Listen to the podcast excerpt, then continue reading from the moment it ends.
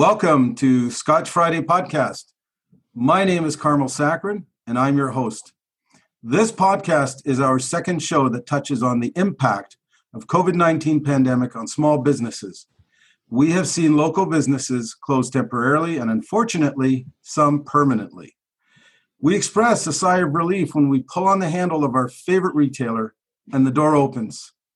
And we are saddened to learn that some have closed permanently.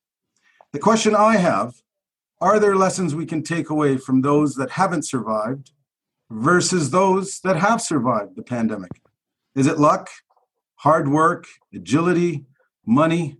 What is it? What makes one business survive or succeed during tough times while another one doesn't? Not every business owner likes to speak publicly on the subject. It is like facing your greatest fears and exposing your vulnerability. Fortunately, I have someone who will inspire you and share some insight into what worked for her. My special guest today is Fareen Samji, or known to many as Far. She is an entrepreneur, athlete, author, community leader, and avid golfer. She is the current ILDC International Women's Long Drive Champion and five time ILDC Canadian Women's Long Drive Champion for the years 2012 through to 2016. Far welcome. Thank you, Carmel. Um, before we get started, what is the farthest you have hit a golf ball? In competition, uh, furthest recorded is 334 yards. Oh my goodness. I don't think I can hit a 220 ball on a good day. Takes practice, no question. I'm sure. Um, Far, we're here talking about an important subject. I can't think of anyone better to speak about the challenges and uh, the experiences during the pandemic but before we get started, can you share some of your background in business, please? Yeah, certainly. I've um, I'm a podorthist by uh, profession. Uh, and a professional golfer, of course. But uh, in my podorthics practice, I've uh, owned some orthotics clinics and orthotics manufacturing. And so most of my time and my days were spent assessing clients, doing gait assessments, biomechanics, and running the orthotic center. And is that business still up and running? It just closed as of August the 1st, and we pivoted into uh, opening up a new uh, wellness distribution and PPE business. And uh, what, uh, I mean, let me ask the obvious question. When, how did you decide? When did you decide to pivot? Yeah, so I've had this orthotic center. It's a family business, my brothers and I. We've had it for about 20 years, and we're pretty much a mainstay in the Burlington community. Um, and over the last couple of years, there's been a lot of industry changes. This is pre pandemic. There's been a lot of industry changes that have affected our business. And uh, when the pandemic hit, it was a little bit like a, a, kick in the butt almost you know like hey things haven't been going well the industry is changing and now we have a pandemic and we're completely shut down let's make the decision that was difficult to make before but how can we make it uh, and still not lose the traction that we've gained and the networks that we've gained over the last 20 years See, I'm the son of a grocer in Burlington, and uh, so I'm a grocer's son, and I, I know how connected we get to our customers. Uh, it's quite a. I, I can only imagine it was. Uh, was it emotional for you to close down your orthotics business? Yeah, hundred percent. I mean, we sold, so you know, we we were able to salvage a little bit uh, of goodwill out of that, right? Um, from a financial standpoint. But yes, absolutely, I loved my job. I loved uh, watching people walk and helping them and making them feel better because you know you affect people's lives right? And when you affect people's lives with what you do that's the mojo that's the passion that keeps you going. So yes definitely there are people that i'm going to miss uh, people that i worked with people that i worked uh, serviced for. Um, yeah there is an emotional contention no question no question. It's what makes us good at what we do you know, I, I, I kind of suspect that maybe it's that emotional attachment that prevents people from changing sometimes. What do you think? Yeah, absolutely. I mean, you know, change as entrepreneurs, we're always, uh, what's the word uh, chief cook and bottle washer for everything right? We do everything. And, and, sometimes it's not our strength but we want to do it. I mean I, you're everything from fixing uh, fixing the sink that isn't working to shoveling the sidewalk up ahead to, to running your internet campaign. So you know we're so entrenched in our business that sometimes we just need to look outward a little bit and realize, hey, you know what, the numbers don't make sense.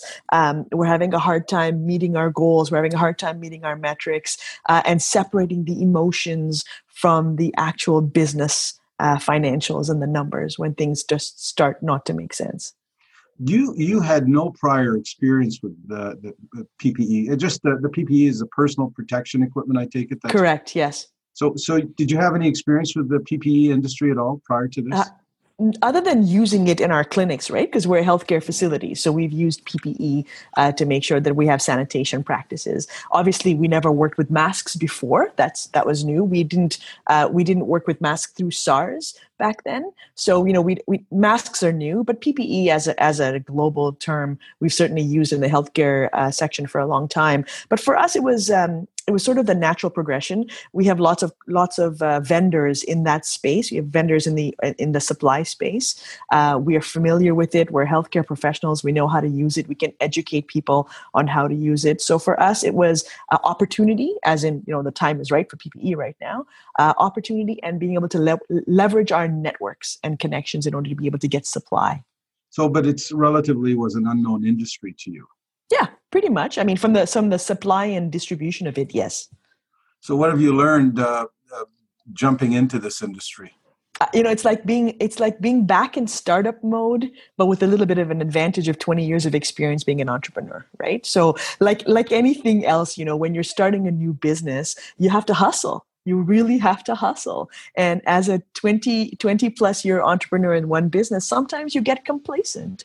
And you know when your business is doing well or when it's not doing well you just get complacent because you have a process you have a system and you know things are going fine. And now all of a sudden it's a brand new business a brand new market brand new customer base a brand new target um, and you got to hustle.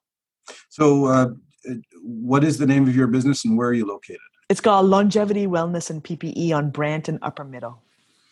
And um, we've had a conversation beforehand, uh, and, and I recall that you mentioned something about the importance of paying attention to the business, the emotions versus the numbers. Yeah. And I know you touched on this. Do you want to just uh, maybe expand a little more? Yeah, I think, you know, it was a really and even now sometimes you know when you're 20 year vested in something that you've that you built from the ground up uh, it is hard to let go um, but i think as entrepreneurs we're passionate and if you think of your hobby that you're passionate about letting go of that hobby is tough as well and i think sometimes our businesses become our babies um, and i think it becomes very very important to understand that when the indicators for change are right in front of you um, that change needs to happen.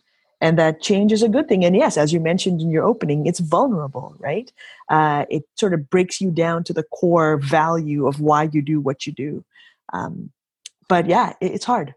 So indicators always exist in business. Um, i mean can you tell me some of the indicators you you noticed in your industry in in having to finally make that decision yeah i mean you know the success indicators are easy right? You're making money um, most importantly for me you're successful when you make money while you're on vacation right? So you know your success indicators are easy to see. You win awards you change people's lives uh, your life is impacted positively your employees life your customers life are impacted positively your uh, communities uh, are enhanced by you. Those are great success indicators right? But what about those indicators that make you need to pay attention. So as an entrepreneur, you know, if you're carrying stock and you see a level of dust that piles up on your stock, that's a pretty good indicator that you're not paying attention to something over there, right? Um, for me, it's a lot about uh, people interaction and people mojo. When you go into work every day and the people that you work with, that work for you, that work with you, when you don't have that uh, positive excitement, you know fun atmosphere at work something needs to change something needs to happen. And when there's fear of losing your job because the business isn't going well or or fear of health and mental health or whatever the case may be when you have those fears you need to pay attention to those things. In my industry specifically um, i'll just give you a, a broad-based example. We're based on third party reimbursement so for an orthotics uh, claim, for example, uh, 10, 20 years ago, you were given $500 for your orthotics as a reimbursement model. 20 years later, the insurance companies haven't increased that. It's still 500 bucks. It's same like massage, right? 20 years ago, you had $500 for a massage. You could get maybe 10 massages because they were 50 bucks each. Nowadays, you're going to get four massages because massages are about 100 bucks each. So, as the cost of living and the cost of goods and the cost of employment has gone up over the course of the years, cost of materials to make orthotics has gone up over 20 years, the reimbursement value hasn't changed from the third party payers, which means margins continue to decline over the years, right? Which makes it super, super, super challenging to, to run a profitable business. So you talked about letting go and and I get and the fears of people in business of letting go. Um, how do you ultimately? What can you say to the person who knows they have to change? They have to make a change, either in keeping their business but changing how they operate, or changing the business entirely. What can you say to the, that individual who has that fear of crossing over the threshold? What I mean, you seem to have done it smoothly, uh, very rationally, but but um, how, how does somebody who can't seem to be where you're at how do they get there I think the first thing is to pay attention. Pay attention to your numbers, right? Are you losing market share? Are your profits suffering? Um, are your best employees leaving? To go work for your competitors pay attention to those things because you know there's this there's this little narcissistic ego personality that some entrepreneurs have that is actually quite common amongst entrepreneurs uh, that prevents you and blocks you from looking and seeing those things that may be affecting your decision to, to make that change, right? So simple indicators. Look at the numbers. Are your profits declining? Um, are you uh, are your customers um, not coming back? Are you losing retention? Are you even tracking it? Sometimes people aren't even tracking whether their customers are coming back or how many their customers, how many customers are coming back. Have you gotten complacent? Are your employees leaving for somebody else? Uh, has there been technological advances in your industry that you haven't paid attention to? Are you archaic in your processes, right? All of those are indicators that maybe some change needs to happen. Um, and recognizing what your strength is. Are you the person that can actually mitigate that change, or are you standing in the way of your company's own change? I know that you have supported entrepreneurs in this community in a variety of ways for many years. Um, can I just ask you to maybe elaborate on, on those activities and, and how you have helped entrepreneurs in the community? Yeah i mean other than you know your simple people reaching out for for mentorship which i love one of the biggest probably proudest things that uh, that we've done is the creation of python's pit. And python's pit is a high school based program where we provide uh, training and mentorship to high school entrepreneurs. And it's like a contest. It's like a dragon's den type of contest. But the pythons are successful uh, business people in our area and the applicants are high school kids and what we're trying to do is foster innovation and entrepreneurship within our young people because it's so important to our economy uh, to have that skill and what i've learned through this whole process is that uh, facilitating connections is absolutely crucial because you can't do it alone we think we can do it alone. Another big mistake entrepreneurs make. You think you can do it alone, but we can't. We need support, we need help, we need guidance. And there are so many resources available. And having these young people connected to these resources right from the very beginning, I think, is, uh, is paramount to their development as entrepreneurs. I guess asking another um, uh, business owner um, their view of your business is also another way and, and, and trying to be connected. I know that independent businesses are always worried about uh, running their shop and they tend to be almost like uh, an island. They they tend to forget that they can actually go to their competitor down the road or in you know uh, on the other side of town and say hey how's it going over here? What have you done to stay uh, relevant? Uh, i see you nodding your head uh, just for our listening audience. Yeah. comment on the importance of staying connected to uh, other people in the same business? Yeah, I think there's a fear for some entrepreneurs, right? The fear of the competition, like, oh, what's he doing down the road or what's she doing down the road?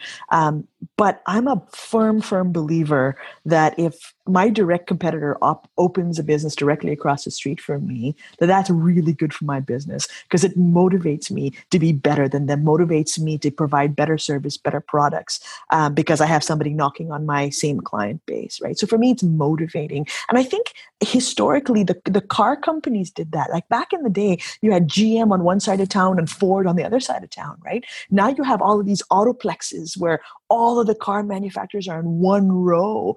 And, and, what they've done is they've actually said, hey, here we all are. You as a consumer now come and it's your choice based on my marketing, my product, right? But what it's doing is now bringing everybody to the same space, which I think is brilliant. Um, but yeah, it's it's healthy. It's healthy to go and talk to your competitors. Conferences are great places where you meet your peers and you find out what everyone's doing in different areas, uh, where they have innovation, where you may be lacking. Um, I don't know if you feel comfortable getting into this area, but is there something the government, um, I don't know, municipal, provincial, federal, something they can do to help small businesses? Are they doing something now? I mean, if you speak to somebody in uh, government, I'm sure they'll find something that they're doing. But is there something that that you can think of that uh, might be of some reflection for uh, government officials? What yeah, I think. I mean, I think uh, the fact that we're in a pandemic right now, I've been really proud to be Canadian because I've been really proud of our government's response. And while criticism abounds in everything, at the end of the day, um, actions and decisions were taken swiftly and quickly. And never in my history of being a Canadian, I immigrated to Canada in 1988 from Africa, from Kenya.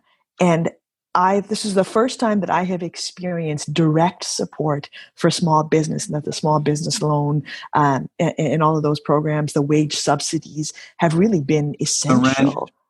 Yeah, yeah, the rent, the, the rent relief, the wage subsidies, the small business loans, like those are direct impacts to small business, which the government has done, which I'm super thankful for. Um, but also, I think the role of the government in entrepreneurship is regulation, right? It's it's it, the government plays a, a crucial role in nurturing entrepreneurship because unregulated entrepreneurship can lead to um, unfair market practices, corruption, criminal activity, right? So I think the government plays a really important part in uh, in entrepreneurship. So, what about? Um, I kind of know where your sentiments are, but I, I want to hear you articulate it. How important are small businesses to the culture of a community? I mean, that's all I've ever known, right? All I've ever known is being a small business owner. All I've ever known is being the daughter of an entrepreneur with my dad being the being an entrepreneur. I mean entrepreneurs uh, are innovators right? And uh, innovation helps community development. Entrepreneurs drive social change. I mean i'll give you an example. I grew up in kenya as i mentioned east africa right? So when the smartphone was first invented. So we think you know smartphone um, you can afford it. You're rich. You have a smartphone. It's a luxury. Um, you know yeah you're addicted to work blah blah blah but in Africa, in Kenya, there are no landlines because there's no infrastructure for landlines. It's open airwaves. You land in Africa, you pull out your SIM card, you pay one and a half dollars US, and you get a local SIM card that is an open network that you can use your cell phone locally. Like it's brilliant technology that we uh, are behind in over here. Okay, so in Africa, the smartphone now, I've just come off of Lake Victoria. I have my catch of tilapia. There's three markets I can go to. It's a 20 minute walk, uh, sorry, it's a half a day walk to each of these markets. I'm now going to guess which way to go. I might go to market number one and there's just too much catch. I'm not going to get a good price. But now with my smartphone, I can text or tweet my buddy at any of the other markets. He'll they'll tell me, hey, the price is uh, the price is good here. There's not many suppliers. Come here. So now using smartphone technology, I have helped enhance my own personal small fishing boat business right? So entrepreneurship and advancement in technology has helped create change in the world like we've never seen before like we've never seen before. It's brilliant. And without entrepreneurship and innovation, I think we can't have that type of societal and developmental change that we're seeing on such a broad scale. Uh, going back 360, uh, how's it going in your new business?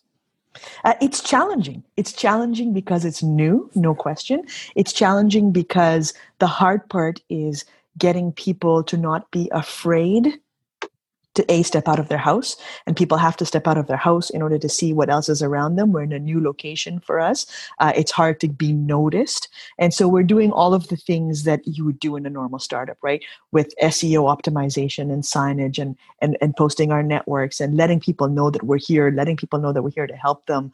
Um, there's so much uh, uh there's so much fraudulent activity. There's so many false products and false claims uh, that people are weary of stuff. And unfortunately, we're in a pandemic where we need products, where businesses need products, and we have access to high volume things that have high volume products that businesses need. We've supplied school boards, and that's been such a great uh, such a great uh, heartfelt thing for us to be able to do to know that our products are in school boards keeping our keeping our teachers and our children safe far thank you very much if you have any closing comments please say them now. I, I think we're good. I think you've shared a whole lot of great tips for our listening audience. I've learned a lot from you. I've always been inspired by you, Far. Um, uh, I sometimes uh, catch myself having to catch my breath because you move so fast and you're so passionate about what you do. But thank you very much for taking the time to be part of this podcast. To our listening audience, my name is Carmel Saccharin, and you have been listening to Fareen Samji speak about small business and change. Thank you. And please remember to leave your comments on our website. Thanks, Thanks so much. Carmel. Thank you.